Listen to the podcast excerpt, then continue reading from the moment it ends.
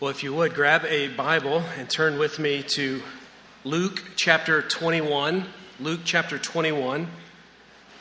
This summer, this was a passage that encouraged me and challenged me, and so I thought this is one that we should look at and be encouraged and challenged together.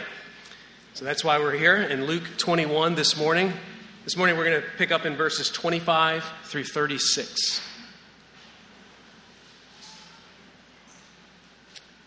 Let's pray and ask for God's help.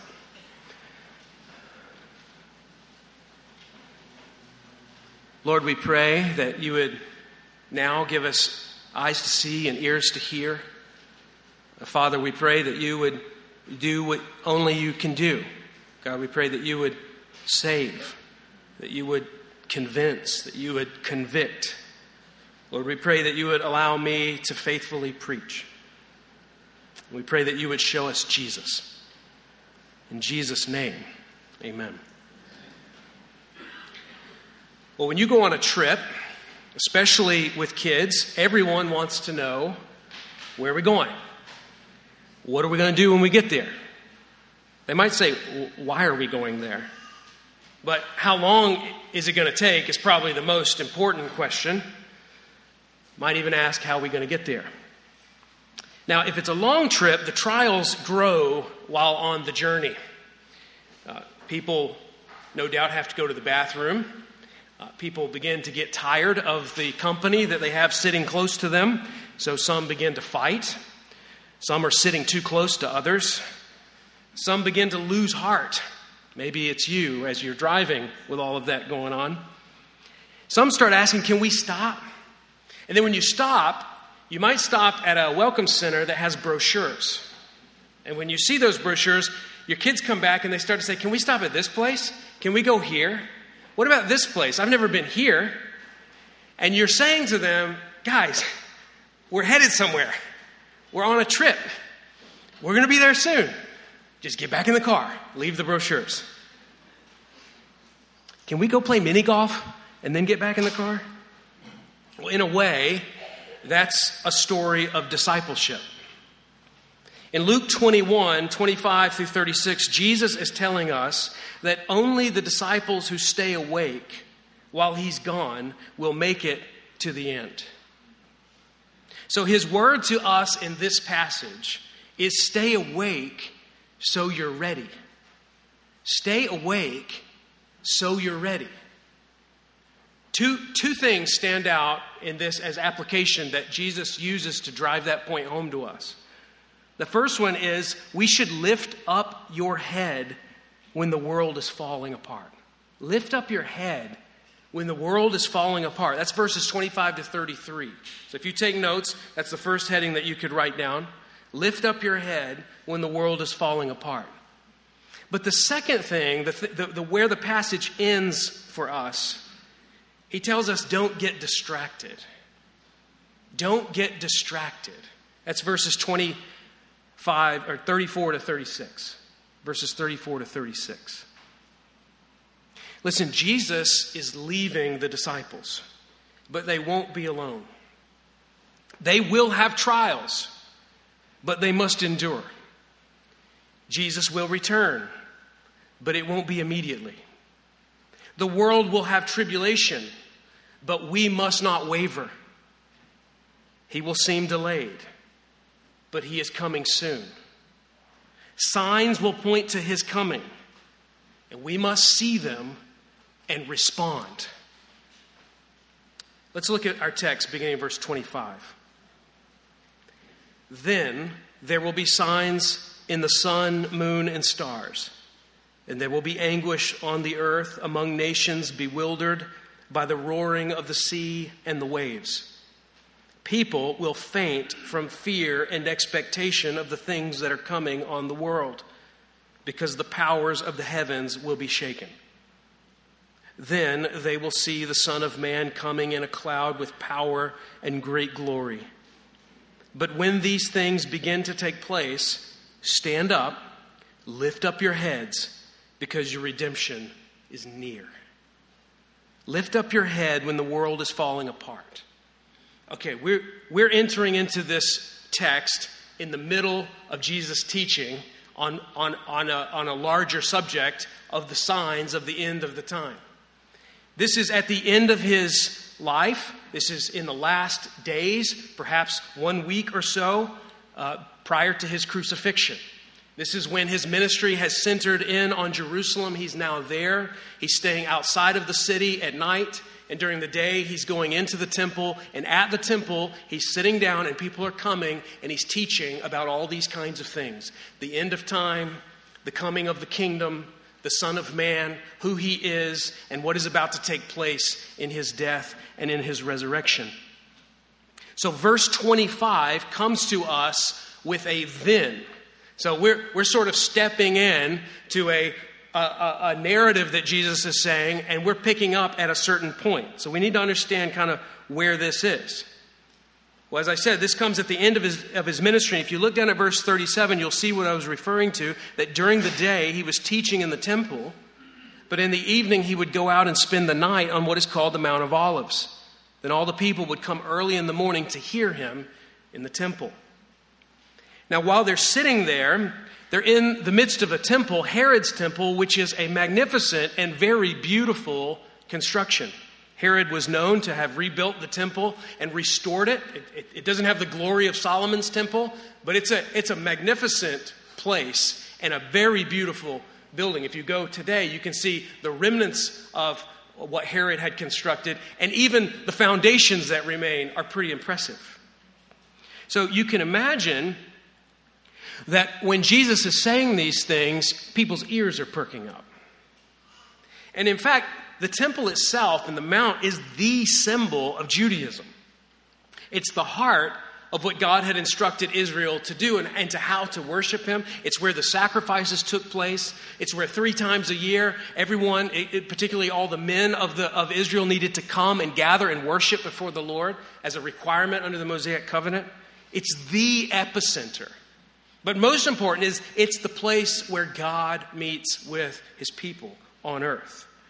So Jesus is there and he's in that context and he's speaking, and this beautiful building surrounds them, which prompts someone uh, to, to respond to Jesus when he's doing this. So look at verse 6 in chapter 21. This is the, part of the context here. Verse 5 says, As some were talking about the temple, how it was adorned with beautiful stones and gifts dedicated to God, he said, These things that you see, the days will come when not one stone will be left on another that will not be thrown down. Now, in that context, that's, that's pretty startling. It's pretty surprising to hear that. So you can imagine how that would fall on people. Well, just days before, he had also predicted the same thing in chapter 19, verses 41 through 44, and he tells us why that would happen. I think it's helpful for you just to flip over there if you would, and just see, see what Jesus said there. So just, just two chapters over, chapter 19, verse 41.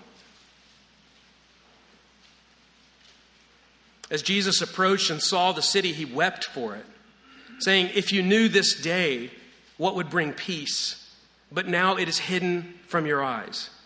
For the days will come on you when your enemies will build a barricade around you, surround you, and hem you in on every side. They will crush you and your children among you to the ground, and they will not leave one stone on another in your midst, because you did not recognize the time when God visited you. Jerusalem is going to be destroyed because they did not receive the Messiah. Everything that the Mosaic covenant, everything that the Old Testament had promised and pointed to and led to, that moment has come. And the city that has the temple of God refuses him. The day when God visits, they rejected him. And so they will be judged. Israel's rejection of, of Jesus as the Messiah was a turning point in history marked by judgment.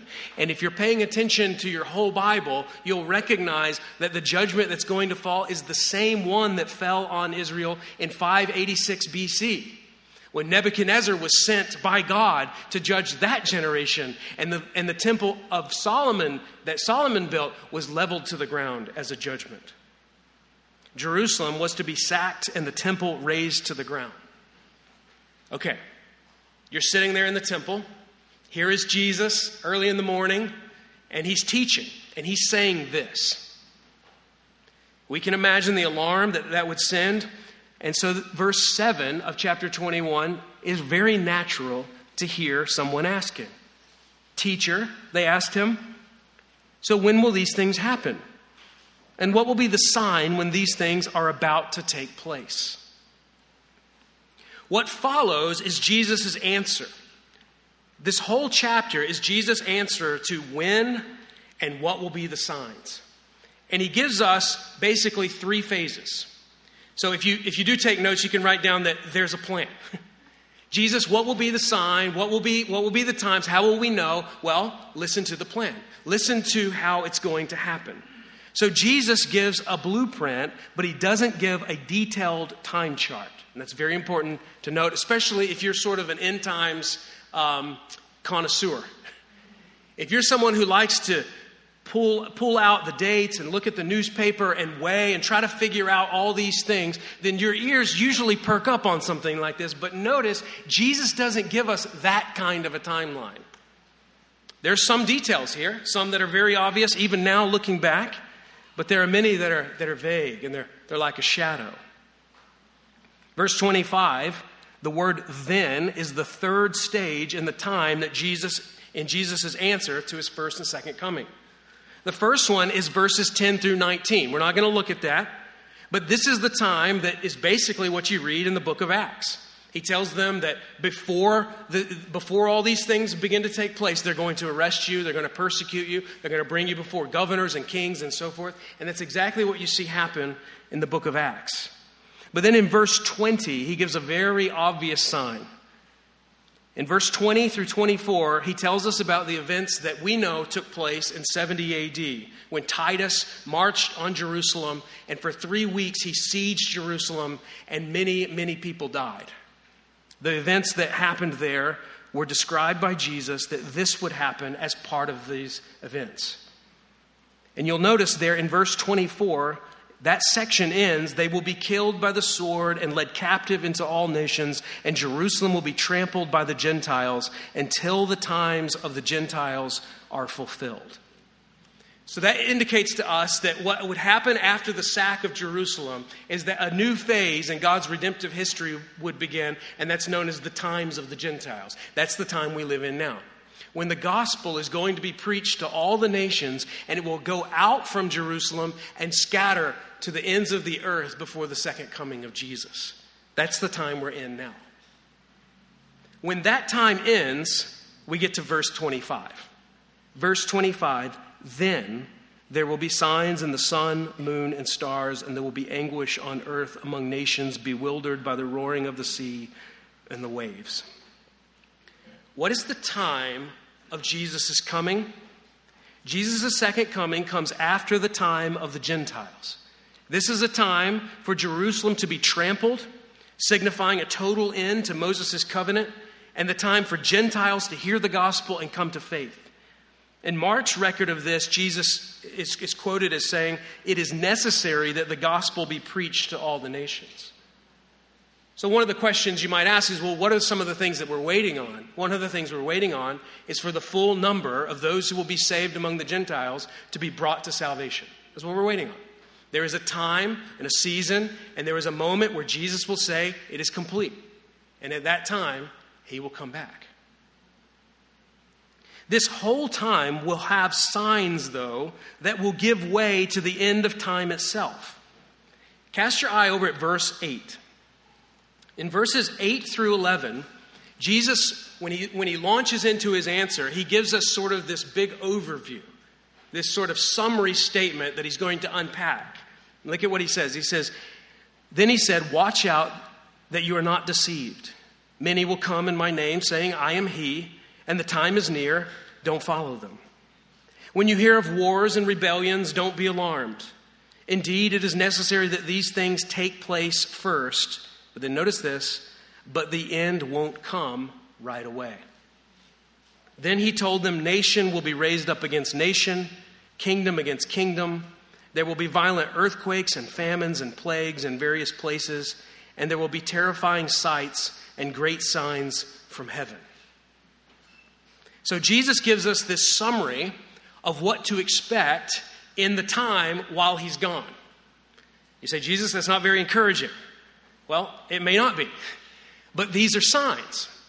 These are signs to us as disciples that the time of, of the Gentiles is underway and the time of Jesus' coming is getting near. They are constant reminders of what Jesus says here.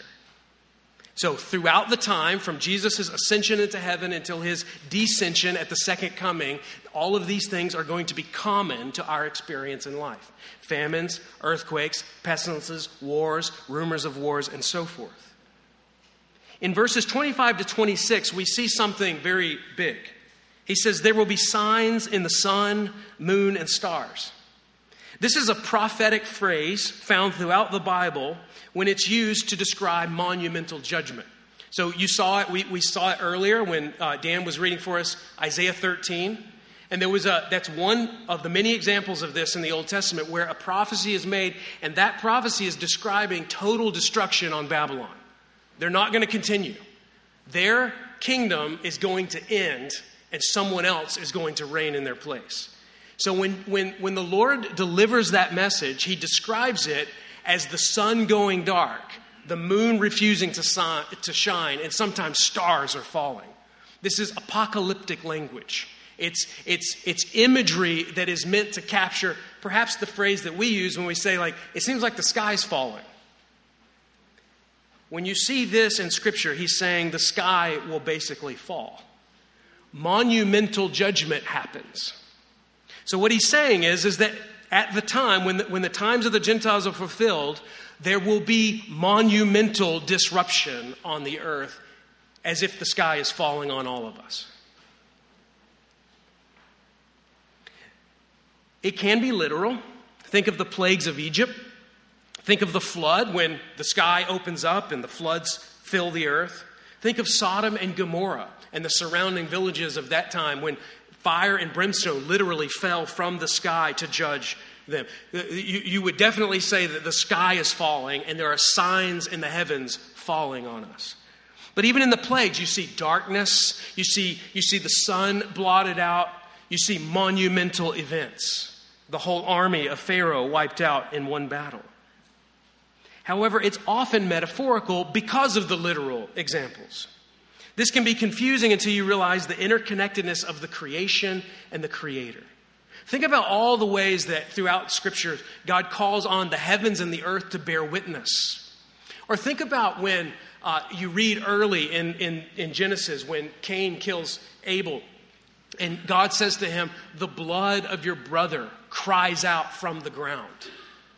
The earth itself is not alive as though it has a soul, but it is dependent on God. It is completely connected in the sense that it is dependent on God to exist and it serves at His bidding. So, whenever you see a description of God showing up, for example, on the earth at Sinai, the earth quakes, the, the sky goes dark, lightning falls because the presence of the Creator is close to the creation. So when God comes in the last day, when Jesus shows up, these same events are going to be, be brought about in a cosmic way. So when God describes monumental destruction, he, he often evokes creation language or decreation language, you might say. One author put it this way the evoking of the created world in the context of the Lord's judgment against his people suggests there's a moral order built into the very structure of creation. Think about how God describes in Israel when they, when they worship idols and they do uh, grotesque things and, and iniquity and they live sinfully. He says that you have polluted my land. Our sin corrupts our location, and the earth groans under that. You can hear echoes of Romans 8, where the earth has been subjected, not willingly, but it is subjected in hope, and the earth is groaning until Jesus shows up. Why do we have storms? Why do earthquakes happen? Why do tornadoes take place? Well, in one sense, it's a natural phenomenon. Well, but why does that take place at all, threatening our lives and our livelihood? Because the earth is groaning. Things are not right. These are signs to us. Now, the point of using this is to depict judgment.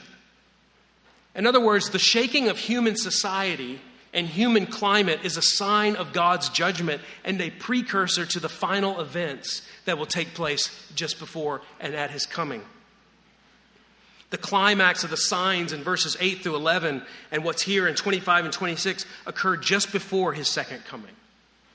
Now, notice the effect that this has on people. Verse 26.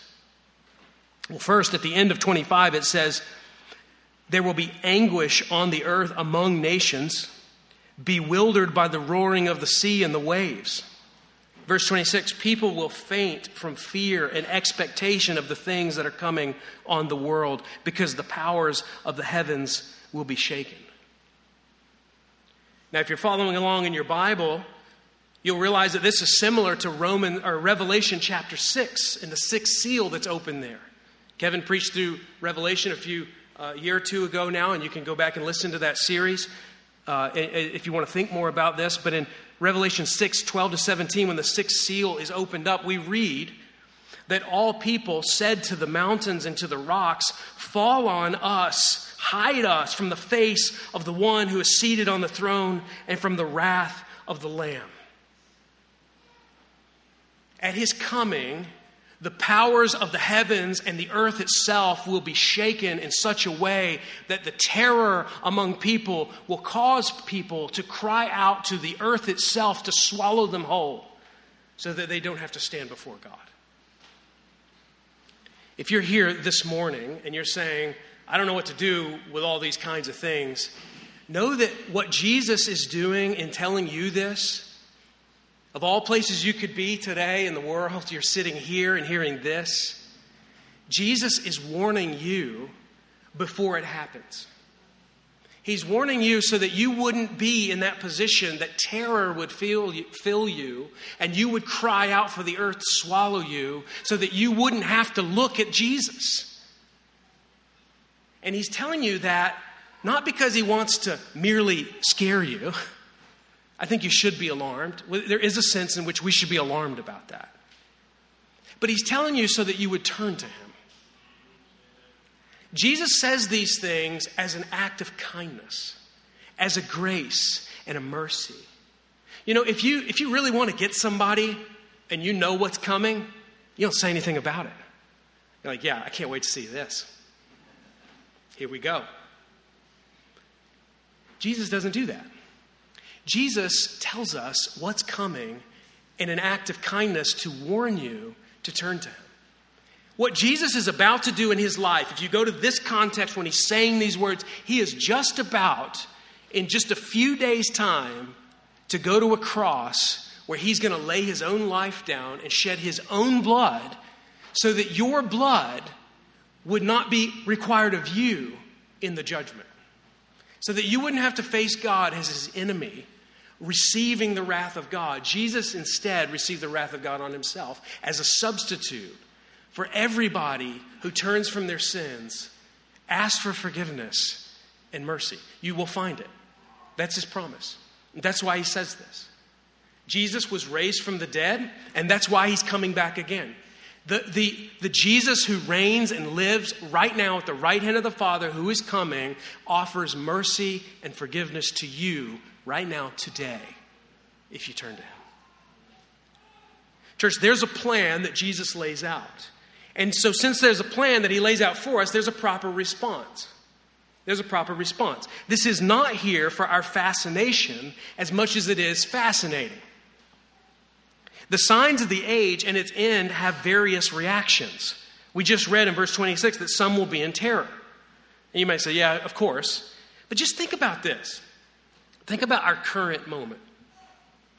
Current climate talk could be part of this, these, these signs that Jesus is talking about. Now, I don't dismiss that, but it's not yet certain.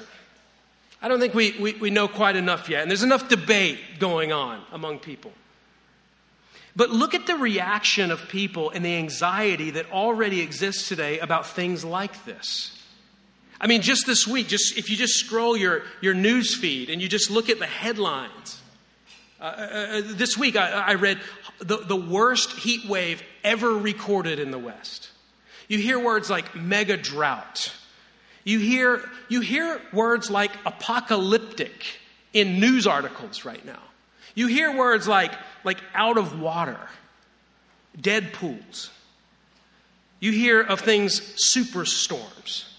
Now, no doubt the media is scaring us so that we click, right? There's profit to be made. But people click. People are anxious. People regularly, think about this, this is in our vocabulary now. I never heard it growing up, I never said it, but it's a regular thing now. People talk about killing our planet. There's a real fear that the earth is going to die and all of us on it. And that's just in our current environment. That's where we are now. And think about the anxiety that goes on. Think about the anxiety from the wars that we hear about, and the rumors of wars, and the typhoons that take place, and the flooding, and the constancy of it. If we're all honest, if you're just reading the headlines, it makes you kind of think, what's going on? Now, if what little bit we see now causes what we see in anxiety among people now, what will it be like when these signs are all obvious to us? We certainly understand cause for anxiety. But Jesus' disciples should not be this way. We shouldn't be that way. Now, I'm not talking about the, the classic dismiss, dismissal of climate talk. I don't care about that conversation right now, okay?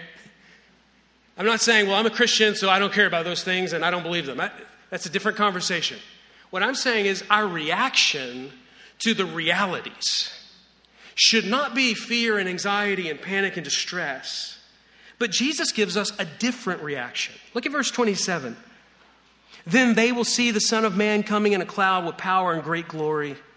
But when these things begin to take place, stand up. Lift up your heads because your redemption is near. Jesus tells us that when the world is falling apart, we should be comforted. That's when we should start to kind of stand up straight a little bit. Hey, it's starting to look like Jesus is coming back.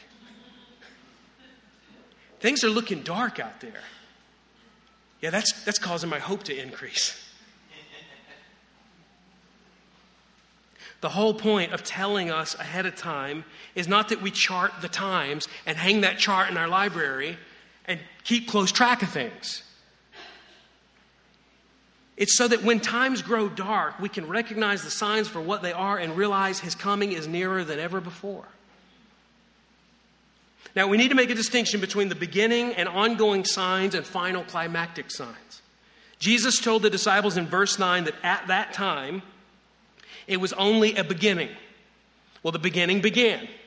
We've been in the beginning, or whatever comes right after the beginning, for a little while now, just under 2,000 years. The first signs are ongoing throughout the time Jesus is gone. The things he describes, he does not say will ever come to an end before his second coming. So the upheaval and all of those things are all signs. So every time you look at your news feed, in one sense, you should think of Luke 21 signs that the end is near. Signs that the, the initial time of creation, the time of Israel, Judaism, the, the fall of the temple, all those things have taken place. Now we're in the times of the Gentiles. These are all signs. They're pointers, they're reminders, they're billboards to us. The final, however, are unmistakable to the disciples. It appears to be one of those things that we will all know when we see it. But the ongoing signs, armed with Jesus' teaching here, are a constant reminder of the age we are in and its coming conclusion. Now, why do I say it's something that we'll know when we see? Well, look at the parable he tells in verse 29. Jesus says, Then he told them a parable. Look at the fig tree and all the trees. As soon as they put out their leaves, you can see for yourselves and recognize that summer is already near. In the same way, when you see these things happening, recognize that the kingdom of God is near. So, whatever the, the final climactic signs look like, Jesus says we'll be able to tell. There will be something maybe elevated about them. They'll be more constant, more strong, perhaps. We will tell this is it. We're getting close. So, as things increase, as things get worse, we should be thinking about those kinds of things. And he tells this simple parable that's similar to our trees here. We have deciduous trees that lose their leaves in the fall and they sprout in the spring. And he says, You know what that's like? It's the same kind of thing. What he says to us here then is he's saying that discerning disciples will recognize these things as a sign that our redemption is near. So we need, as disciples of Jesus, to be discerning. When we read here that we should be alert, we should be awake, we should be on guard, one of those things is to be discerning. Think about his word and apply it to the environment we live in, to the news we read, to the conversations we hear, to the feelings you have in your heart. That's the proper response. Look, I don't know if, if the season we're in in the world is the beginning of the end. I can't say that. I do know that these are dark days. These are dark days. The love of many has grown cold. People are angry. People are ready to fight. People are tribal, and their guard is up. There's no confidence in government. Society is a mess, and it's not just us, it's global. Right? I certainly don't know if the climate alarmists are onto something, but here's what I know. I know Jesus said it would be like this, and if it isn't the time for his return yet, that means it's going to go on like this, and it's likely to get worse. So I want to encourage you today with those words it's likely to get worse. Why will that encourage us? Hopefully, it'll be clear by the end. But that's not a reason to despair. It's a reason to lift up our heads because our redemption is nearer now than it's ever been, he says. Confidence in this truth is the point of verses 32 and 33. Look at what he says there. Truly, I, I tell you, this generation will certainly not pass away until all things take place. Heaven and earth will pass away, but my words will never pass away. Now, I'm going to comment on the, the phrase this generation, but just, just know this. Don't get lost in all the questions that we have and the debates that go on about what's this and what's that. Understand the main idea that he wants to say right here is that you and I should have confidence in his words. These things will take place. If you're alert, uh, uh, um, discerning, if you're paying attention, if you're alert, if you stay with me, you will recognize it. Understand me as Jesus, not me, Travis. but what does he mean by this generation? You, sh- you should know this is a, a hotly debated phrase. Lots of questions here. Some people, um, well, well, there's really only two categories. You can, you can think of it as descriptive. Is it describing the generation that will see these things, or is it temporal? Is it describing a time period? Is he saying there's a certain generation that's alive from this date to that date, that generation. There's a couple ways to take that. If it's, if it's temporal, then Jesus might be talking about the generation of his disciples, and that's the way some people interpret it. And they understand him to say, the generation alive right now, this generation, you guys, talking to his disciples, you will see the persecutions that I'm talking about, and you will see the destruction of Jerusalem but you have to conclude in that scenario that he does not extend that to the second coming. Or possibly it's the generation that sees the unmistakable signs. So notice the placement of the phrase is here at the end of the chapter. It's right after he talked about the signs that you'll see, and he gives the parable. You, you, know how it works with the fig tree. When you see the leaves, then you'll know. So then he says, This generation will not pass away. So many conclude that it's the generation that sees the unmistakable signs. As soon as we see the unmistakable signs, we know we will not perish.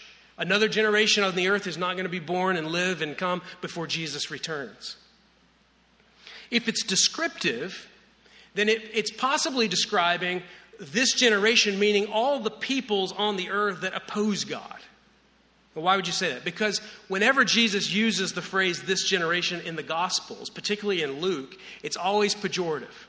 Remember, he says this generation seeks a sign. And that was a, that was a negative statement. He's saying this generation that doesn't believe, they seek a sign. And so, in one sense, the whole world is connected together through all generations of opposing God. Ever since the fall of man, people have been at war with God. They've been all about their own thing, their own agenda, their own kingdoms. And Jesus is saying the world is not going to succeed in its mission to overcome its fallenness and dethrone God. This generation won't pass away before I come back. Perhaps it's a mixture. Probably. But in the context, it seems most reasonable to think that he's describing the generation that sees the un- unmistakable signs at the end. I'll leave you to put all that together. But let's, let's put these thoughts together. Put all this together. Jesus is near the end of his ministry. Jesus is departing. He's leaving the disciples. And he tells them, listen, listen, guys, listen, ladies, things are going to get bad. It's going to look like the end, but it's really just the beginning of the end. Things will be bad politically, socially, and even geographically and environmentally.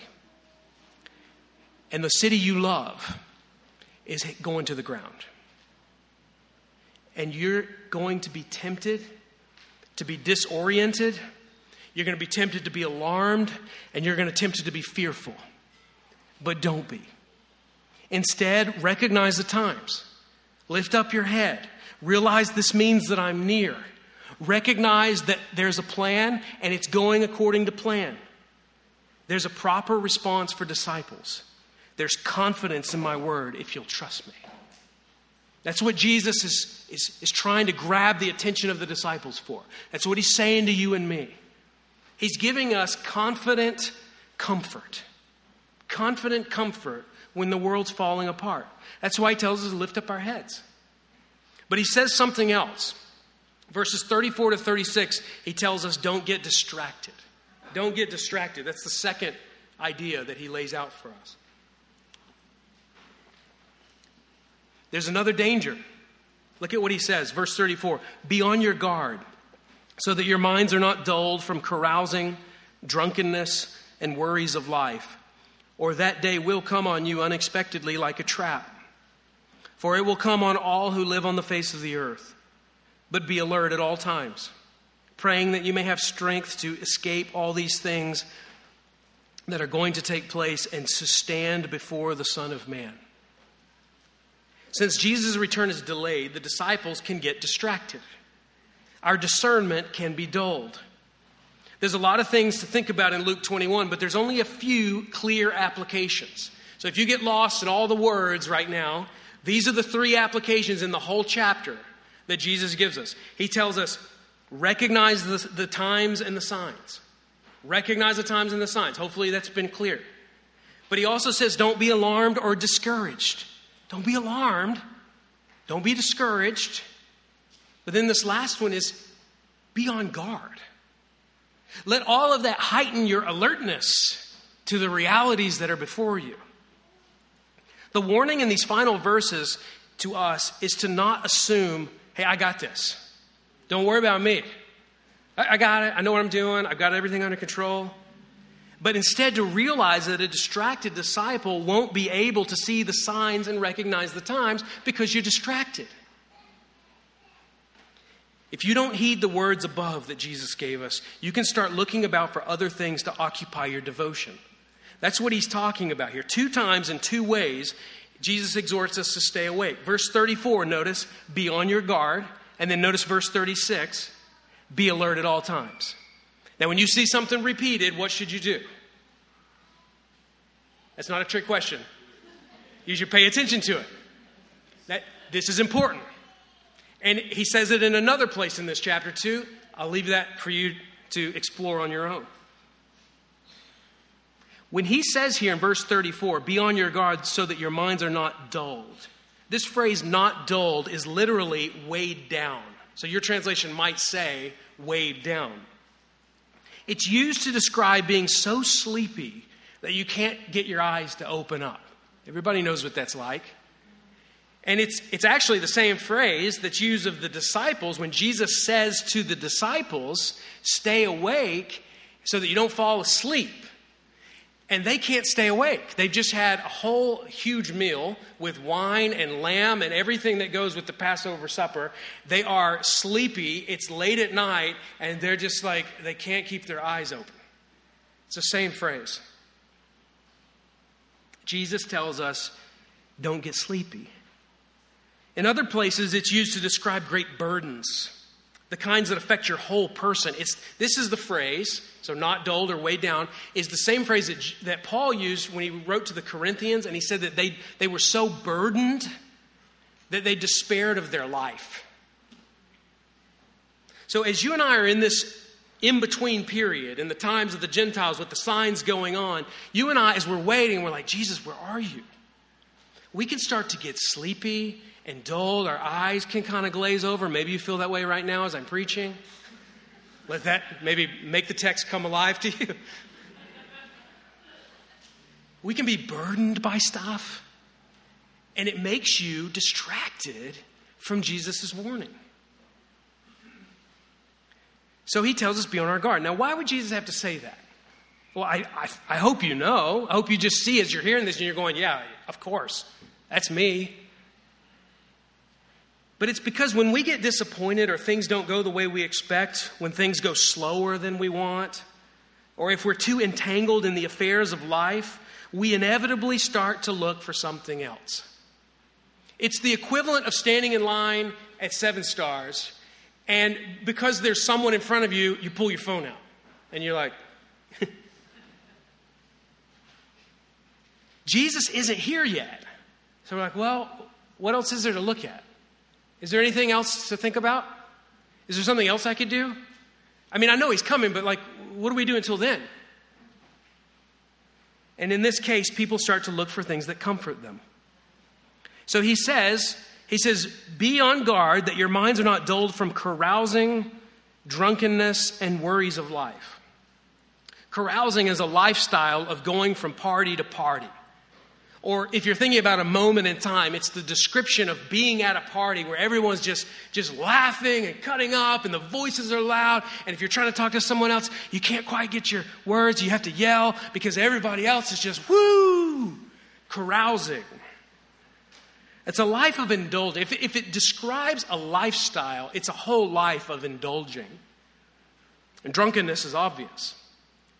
Now, these two things are together carousing and drunkenness here, but they're also together in other passages in the Bible. In Romans 13 13, they're together, and in 1 Peter 4 3, they're together. So if you take notes, you could jot those down. I'm going to read those for you in just a second.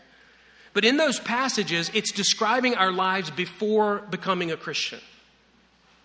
So Jesus is saying that there's a temptation for us as we wait to get distracted and start to reach back for our old life.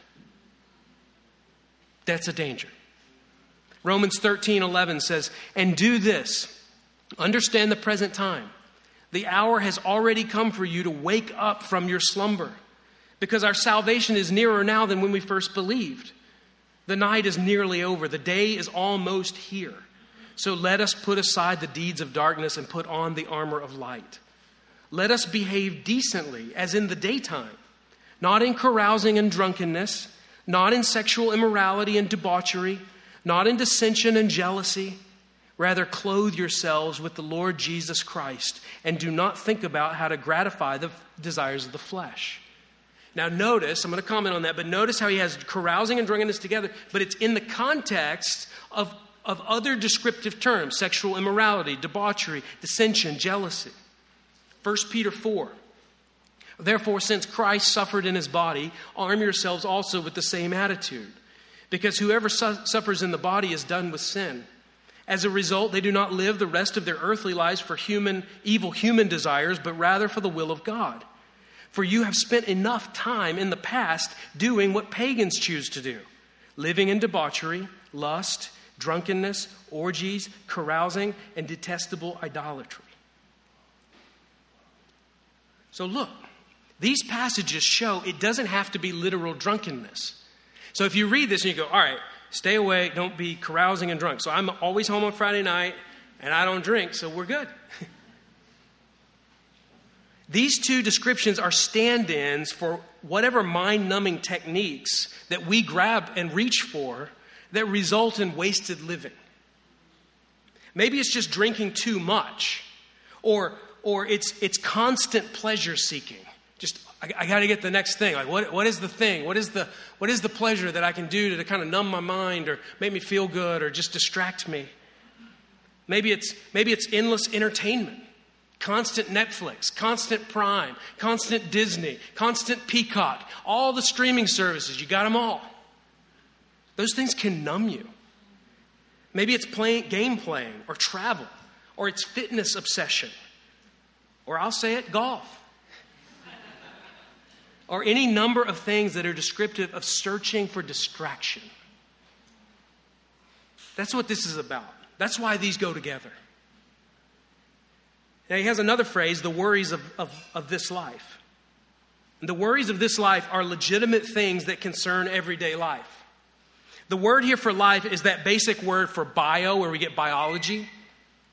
It's the common concerns of living in the world. So, this is what we all have to deal with. This is work, money, house, car, school, friends, politics, kids, potholes. It's just all that stuff. All the normal things that we can't escape. You're not going to escape it, can't escape it. Those are the things in front of us. But notice what he says. Again, be on guard so that your minds are not dull from carousing, drunkenness, and worries of life, or that day will come on you unexpectedly like a trap. Certainly, this doesn't mean that we don't live as people in the world with the same or similar concerns as everybody else. But what's described is an absorption into everyday life that leads us to stop watching and living faithfully. Or we might just say, busy. I'm just busy. Where you been lately? I'm busy. I notice you haven't, you haven't, you haven't been yourself lately. You haven't been busy. Busyness can dull us and numb us to the Lord's word. It's scary to realize that these are the things that make up normal living, and they're the things that can choke out God. Luke 8 28 14 that Jesus tells the parable of the seed, where the word goes out and some falls on good soil, some on rocky soil, some on uh, the pathway, so, so on and so forth. And it's this phrase, same phrase, that says the word sprouts, but the cares of this life choke it and it dies the normal worries of life can choke God's word and make you say, I'll get to that sometime later. Mark 4:19 calls them worldly cares, wealth and the desire for other things. So here's there's two pitfalls for us in the delay of Jesus' return. We can one reach back to our old former lives or perhaps it's the life you never had. Maybe you were really good growing up. Maybe you lived a pretty good life and you came to Christ, but as you've drifted, as you've, as you've gotten distracted, you've started to say, well, well maybe, maybe I missed something. Uh, maybe I should try some of that. Either way, you reach back for the life that doesn't belong to the life of a follower of Jesus. The second pitfall is that we can get preoccupied with this world's everyday life. All good things. Both or either have the potential of dulling our minds so that Jesus' coming hits us unexpectedly. Notice what he says in verse 34 at the end. He says, Or that day will come upon you unexpectedly. And notice he says, On you. He doesn't raise his head now and look at all the pagans out there. He's talking to the disciples. He's talking to people who claim to be Christians, who say, I'm going to follow you, Jesus. He's talking to us. In other words, if our minds are dulled, we will miss the signs and we will be caught off guard. And in all of Je- Jesus tells a lot of parables about this, which must mean that there's going to be a lot of people caught off guard. It has to mean that. He wouldn't have given so many warnings about it. So, question How can we tell if we are too absorbed in everyday life? How can you tell? Well, here are some ways. The current upheaval of things can dominate your mind. Your mind is just fixed on all the things that you're anxious about or busy with. Your longings for something can be greater than your watching and praying. Perhaps if you've been a Christian for a long time, you can look back and you can say, I used to really pay attention. I used to really read the Word. I used to try to get to everything. I used to have a lot of Christians present in my weekly life. I used to call people and talk about the Scriptures. I don't really do that much anymore. One way to see this is that your relationship to God is affected negatively by His not giving you what you're praying for. So maybe there's a great longing in your heart. It's a care of this life, it's a good desire. But it's so important to you, and it's become the center of your prayers that now, over time, since God has not given you that thing, you've started to drift from Him and say, Well, I, I don't really even know if He cares, or He's listening, or He's paying attention, or maybe He just says no because He doesn't like me. And because of that, you start to go. Or perhaps you've actually received what you've asked for, and you're so distracted by it that it crowds out or it chokes the Lord's word because you're just too busy. This is a good reason to pay attention to your schedule and ask if your life is so busy whether you have time to pay attention and be alert by prayer for strength and to be present with the church. Friends, are you too busy? I don't know the answer to that. Parents, this is something we've got to teach our kids. We live in a world, especially in America, that says be as busy as you can at all times. Never pause. Never have silence. We need to live, live by example and limit some things. Just, just say no to some good things. Good things that we just need space for. No, we're just not going to do that because we just need to, we just need to be here today. But you also need to instruct them. Our kids are going to grow up in a world that's pulling at them and opportunities abound, and we have to help them see and weigh those things and say, okay, maybe we're too busy. Let's not get there. Let's guard ourselves because we're trying to follow Jesus. We're waiting for something else.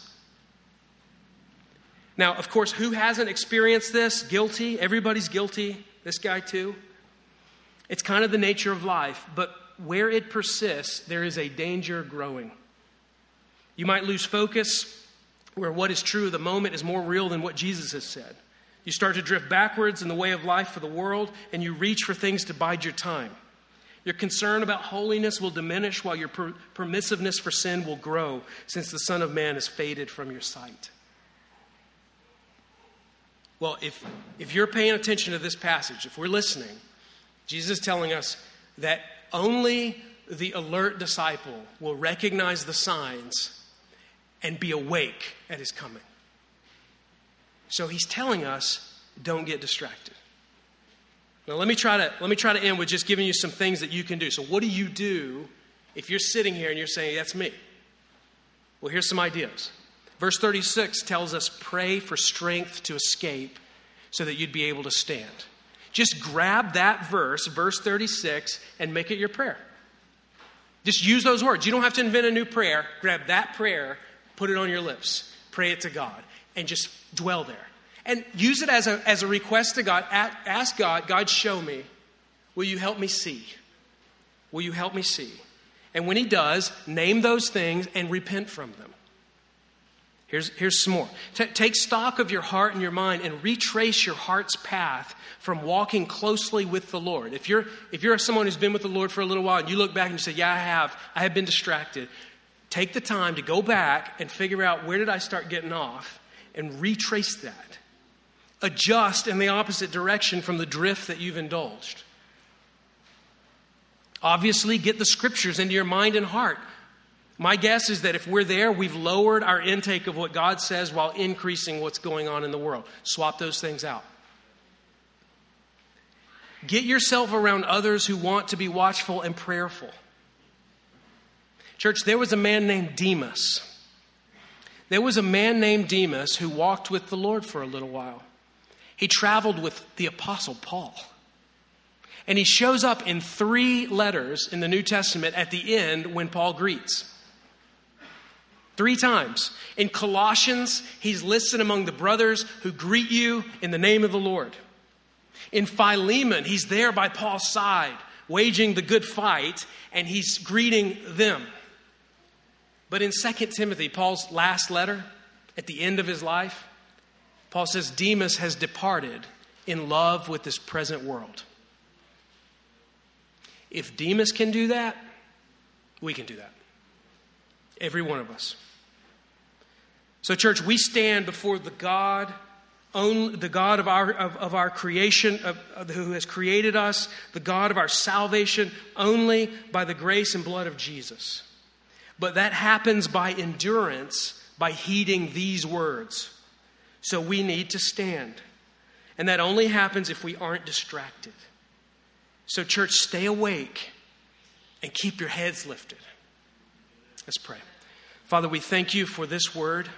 And we pray that you would, you would prompt us. We pray that you would poke us and open our eyes for us. In Jesus' name, amen.